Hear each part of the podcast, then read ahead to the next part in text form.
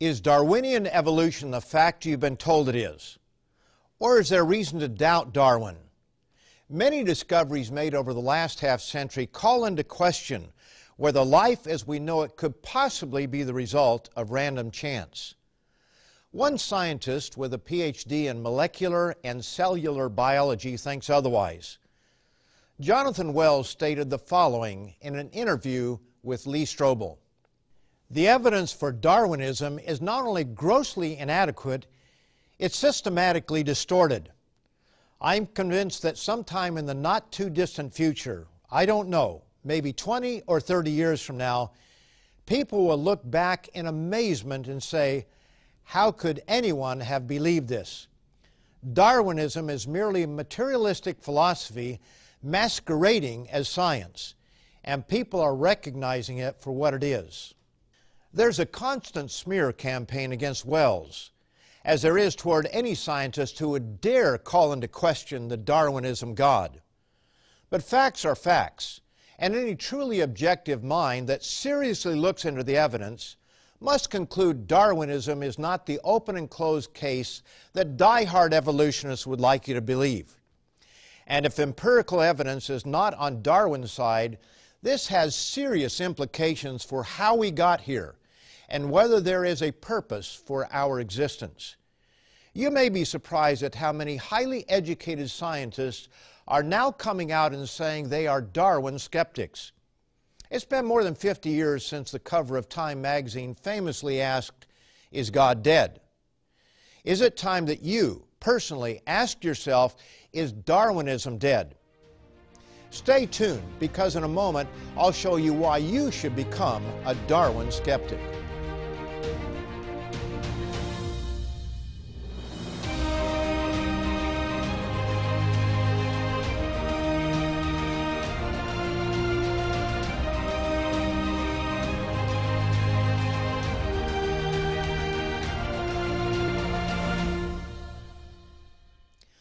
Welcome to tomorrow's world, where we know the truth will win out in the end. And welcome especially to all of you who are tuning in for the first time. Today I'm asking whether evolution is a scientifically proven fact.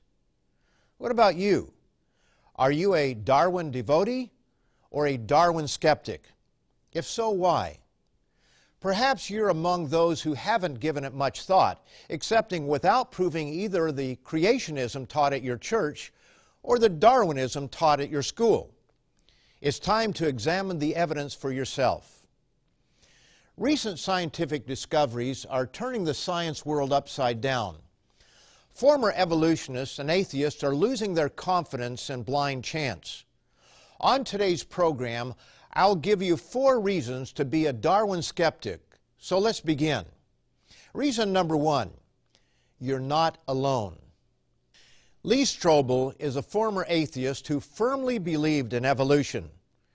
He admits he looked down upon poor religious souls who were so ignorant that they rejected what he thought science proved long ago. But as an investigative journalist, he thoroughly researched the subject and wrote his findings in the Case for a Creator. In this thoroughly researched treatise, he describes how 100 scientists from a variety of highly specialized disciplines of science, with PhDs from well known and prestigious universities, reacted to a seven part PBS series that asserted that all known scientific evidence supports evolution, as does virtually every reputable scientist in the world.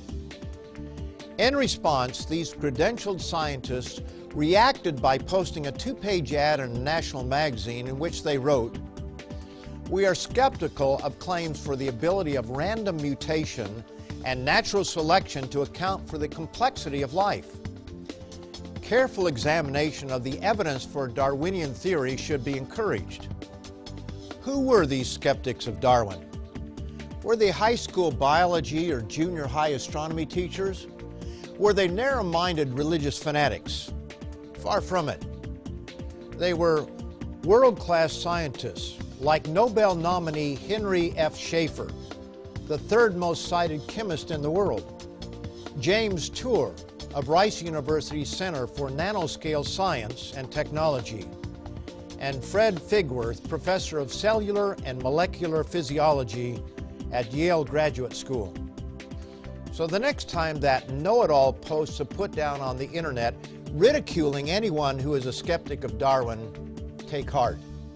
Men and women who know far more than these keyboard warriors have serious doubts.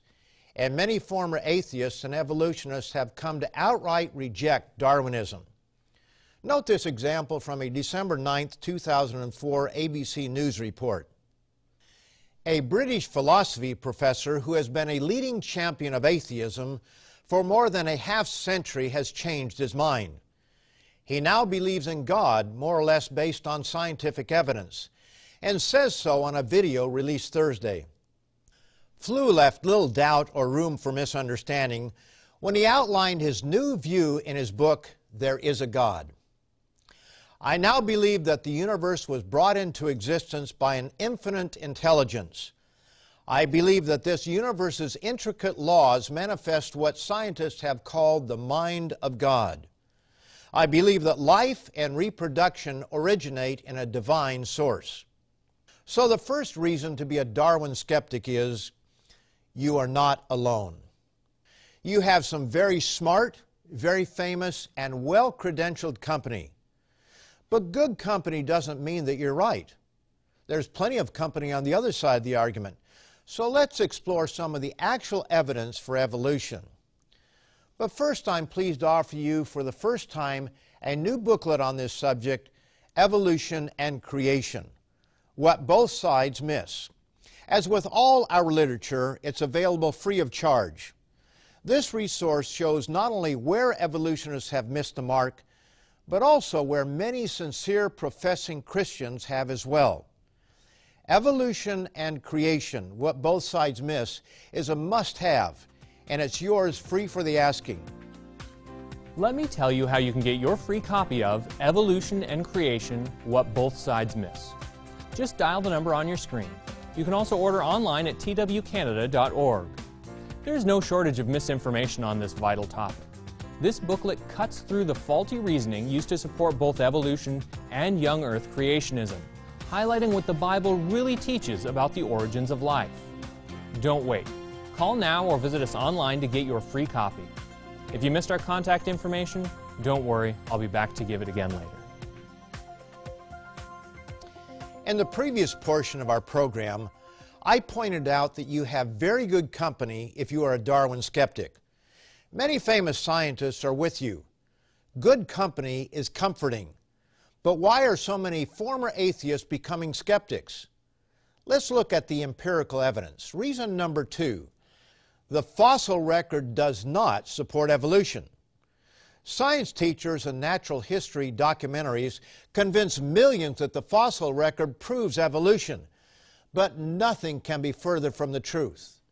The truth is the exact opposite and evolutionary scientists must admit this if they are to maintain any credibility. The fossil record proves evolution did not happen. According to Darwin, evolution is a slow process that requires small mutations that occur over long periods of time. One evening I was watching a program put out by National Geographic with the title Hippo versus Croc. And in the program, it stated that hippos and crocodiles evolved from a common ancestor 55 million years ago. Nature programs are littered with similar comments, always stated as fact with absolutely no real evidence to support such claims. Consider some of the obvious differences between a crocodile and a hippopotamus. The croc has scales and bony-like protrusions. The hippo has a thick hide. The croc has a long, powerful tail. The hippo has a short, wispy tail. The croc has a long head and mouth. The hippo has a head and mouth vastly different. The croc is a meat eater. The hippo is a vegetarian. The croc lays 40 to 50 eggs in the sand. The hippo is a mammal. Now, these are some of the more obvious differences. There are hundreds of others. But they had 55 million years to make these changes. Now, I'll admit that this is a very long time, But that very fact works against evolution, and here's why. First, have you ever noticed that the beginning point is always described as a common ancestor? Evolutionists take offense when someone says man came from an ape. Instead, they say that apes and man came from a common ancestor, an ancestor only found in artists' imaginations, never in the fossil record. As with men and apes, so with crocs and hippos, the common ancestor is missing. But the far greater problem is that transitioning from an imaginary common ancestor to a hippo or a croc would require thousands of transitional forms. Why are these missing from the fossil record? The problem is not the missing link, it's the millions of missing links required of evolution. As Michael Denton writes, if our knowledge of biology was restricted to those species presently existing on Earth, we might wonder whether the doctrine of evolution would qualify as anything more than an outrageous hypothesis. Missing transitions plagued Darwin from the beginning. As Denton points out, but virtually all the new fossil species discovered since Darwin's time have either been closely related to known forms or like the Poganophorus, strange unique types of unknown affinity. While the speaker on National Geographic states with authority that crocs and hippos evolved 55 million years ago from a common ancestor, there's absolutely no proof to back this up, period. Denton states the obvious to anyone who looks at the fossil record with an open mind. Without intermediates or transitional forms to bridge the enormous gaps, which separate existing species and groups of organisms, the concept of evolution could never be taken seriously as a scientific hypothesis. In a moment, I'll give you two more reasons to be a Darwin skeptic, but I want to remind you of today's free offer Evolution and Creation What Both Sides Miss. This resource shows not only where evolutionists miss the mark, but also where many sincere professing Christians have as well. If you have children or grandchildren, Evolution and Creation What Both Sides Miss is a must read, and it's yours free for the asking. So pick up the phone and call, or visit our website to request your personal copy. And I'll be back in 30 seconds to give you two more reasons to be a Darwin skeptic.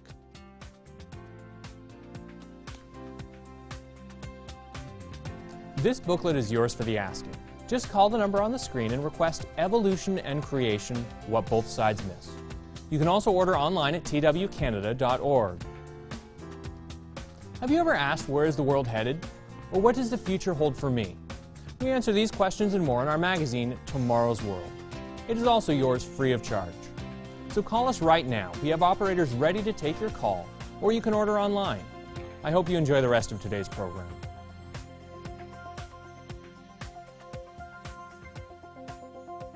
Before the break, I gave you two reasons to be skeptical of Darwinian evolution. Before giving you two more, let me clarify the difference between micro and macro evolution. We see new breeds of dogs over time as breeders emphasize certain genetic characteristics over others until a new breed is created. These are not mutations as Darwin envisioned changes taking place. They're the result of genetic material already present. While a Great Dane and a Chihuahua are very different, no one disputes that they are dogs. They do not breed naturally for rather obvious reasons, but they're dogs nevertheless and do come from a common ancestor. This is what we know as microevolution. Whether we speak of dogs, moths, or tulips, this kind of microevolution is a result of already existing genetic material, and it happens all the time. But Darwin took this one step further. He viewed this process and postulated that an animal could mutate into a totally different kind. One problem is, as we have seen, the fossil record shows zero evidence of this. Macroevolution also postulates that life sprang from non living matter into a simple cell. that it somehow learned to feed and reproduce itself, that one cell became two, that these learned to combine cells into more complex organisms, and, well, you get the idea. Voila, you and me. Our third reason to be a Darwin skeptic is life arising by chance is mathematically impossible. Most biology students are familiar with the Miller-Urey experiment. Stanley Miller and Harold C. Urey speculated that the Earth's early atmosphere might be composed of hydrogen, ammonia, and methane. By a carefully crafted experiment in which they sent electrical charges through a mixture of these chemicals, they were able to produce amino acids. This 1953 experiment was hailed as proof of evolution. But was it? all reputable scientists recognized that there were huge problems with their research. The experiment was conducted under conditions unlike anything outside the laboratory. We now know that Earth's atmosphere was not the same as the experiment. An amino acid is not life. All living creatures use only left-handed amino acids, unlike the mixture the experiment produced. Scientists cannot demonstrate or explain how a single protein is formed by chance. And the odds against a protein forming by chance are staggering. Just how staggering is brought out in Bill Bryson's A Short History of Nearly Everything. No one really knows, but there may be as many as a million different types of protein in the human body. And each one is a little miracle by all the laws of probability, proteins shouldn't exist. Consider carefully. Bryson, a believer in evolution, refers to each of the million or so different kinds of proteins that make humans living organisms as little miracles. Why? Proteins are made from amino acids connected in a manner that allows them to be folded into precise three-dimensional shapes. They can be compared to the letters in our alphabet. But instead of 26, there are only 20. Think of it this way. A book may have a million different sentences, all different from the others. But each sentence is made up of letters and words that are placed in an order that makes sense. It's the same with proteins. To make collagen, you need to arrange 1,055 amino acids in precisely the right sequence. But, and here's an obvious but crucial point, you don't make it. It makes itself spontaneously without direction, and this is where the unlikelihoods come in. The chances of a 1055 sequence molecule, like collagen, spontaneously self-assembling are, frankly, nil. It just isn't going to happen. Without taking the time to explain all the details, Bryson calculates the odds of our more typical 200 amino acid protein of self-assembling as 1 in 10 to the power of 260. That's a single chance and a 1 followed by 260 zeros, to which Bryson states that in itself is a larger number than all the atoms in the universe.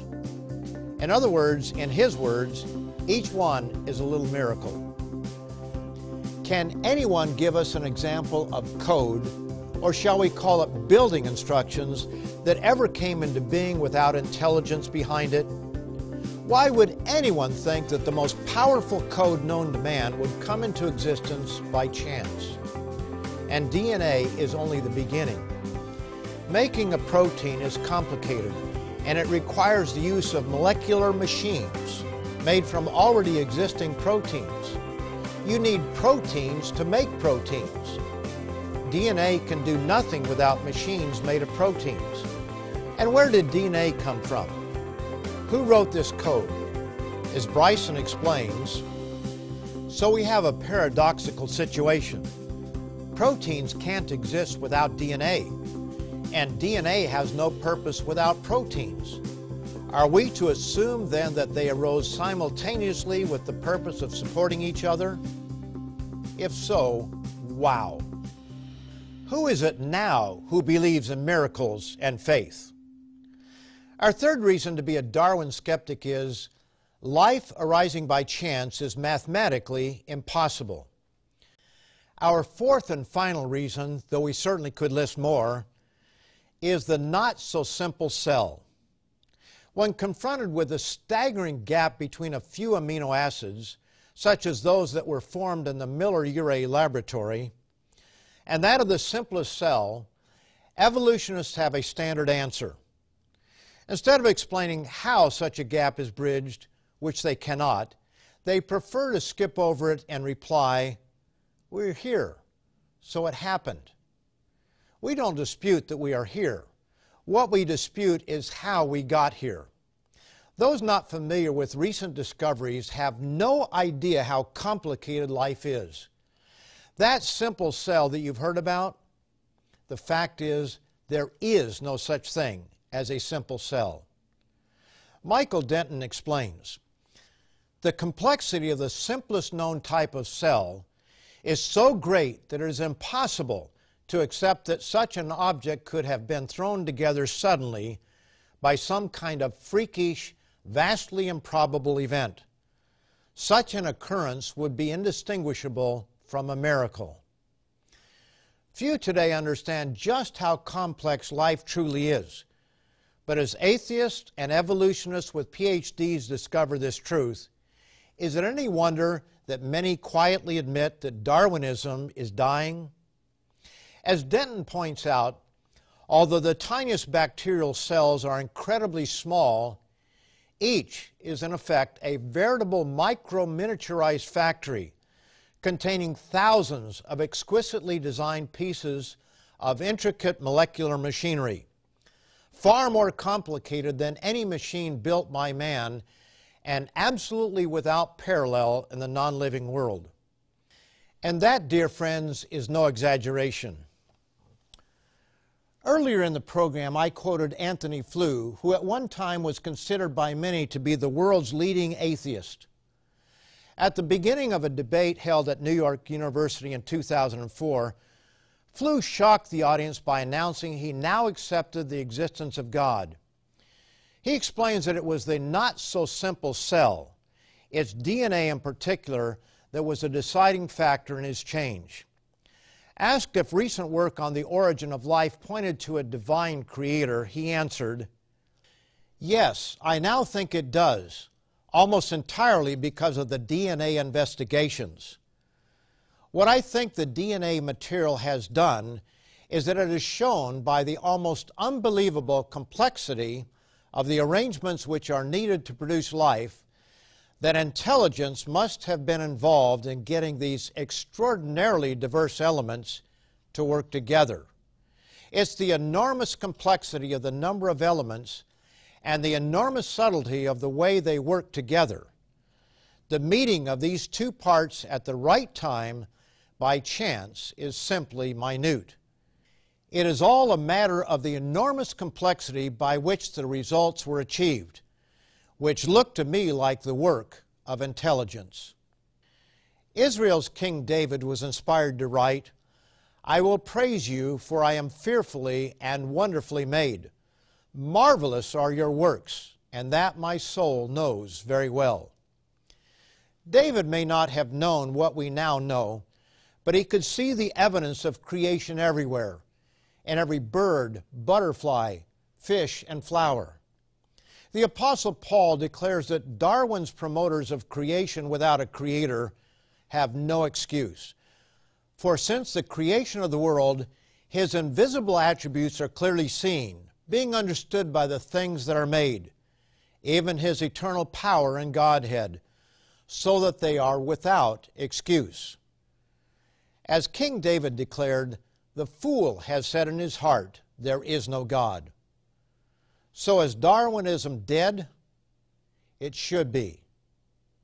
Now stay tuned after this program for tomorrow's World Answers, where we answer your questions straight from the Bible. And be sure to come back next week when Stuart Wachowicz, Michael Heykoop, and I will bring you more important news you can use in the light of biblical truth. Until next time, May the peace and truth of Almighty God and Jesus Christ be with you. To learn more about today's topic, visit www.twcanada.org. You can also order by calling us at 1 866 784 7895 or by writing to us at Tomorrow's World, P.O. Box 409, Mississauga, Ontario, L5M 0P6. Welcome to Tomorrow's World Answers, where we answer your questions straight from the Bible. The first few chapters of Genesis contain a fascinating account of creation. One question arising from this account comes from the belief that God made light on day one of creation and the sun on day four. Did God create light before the sun? When looking at the first few chapters of Genesis, the time frame is of utmost importance. Be sure to watch the Tomorrow's World telecast titled Why Creationists Are Wrong. This video explains that there was an original creation in verse 1 and then a recreation of the earth beginning in verse 3 after a cosmic battle left the world in ruins. Genesis 1 and verse 3 begins the telling of the first day of this recreation. Then God said, Let there be light, and there was light. And God saw the light that it was good, and God divided the light from the darkness. The account goes on to describe an evening and morning as being the first day. It is hard to imagine evening and morning being discernible without a sun. In verse 2, we are told that the Spirit was hovering over the waters, the Hebrew term referring to water in its liquid state. This would require a heat source such as the sun, or else the water would have been a block of ice. Let's read of the fourth day and note something important. Then God made two great lights, the greater light to rule the day. The word made is translated from the Hebrew asa, which can also be translated as set or appointed. Compare this to the word used to describe God creating the animals, fish, birds, and even man. That word is bara, which is often used to describe the creation of something new. It appears as though the creation account is written from the perspective of earth. Certainly, the reference to evenings and mornings to separate the various stages of creation would support this. It is very possible that the atmosphere was obscured enough that the difference between light and dark was clear, but the source of that light could not be seen from the surface of the earth. This is the likeliest of explanations. God had already created light on the fourth day.